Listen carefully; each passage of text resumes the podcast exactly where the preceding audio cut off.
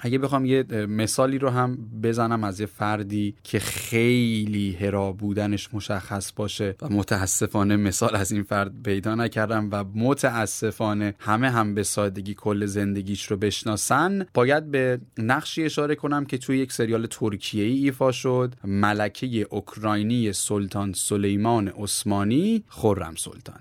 فردی که برای جلب رضایت شوهرش همه کار کرد. نهایت سعیش رو هم انجام داد که هر کسی که بین اون و همسرش هست رو بدر کنه. حسادت ها و زرنگی هاش رو داشت دیدید دیگه همتون؟ تا جایی که همسر اول و سایر فرزندان سلطان رو هم ازش دور کرد. و تمام هدفش چی بود؟ این که وقت همسرش در اختیار اون باشه. حالا بعد اینکه بچه دار شد البته یه ذره روابط تغییر کرد و به سمت دیمیتر شدن رفت. که حالا دیمیتر رو صحبت می‌کنیم. و حالا به میزان دقیق بودن این داستان نظر تاریخی هم اصلا کار ندارم و این شخصیتی که توی اون سریال نشون داده شد یه هرای کامله که دیدیم هممون.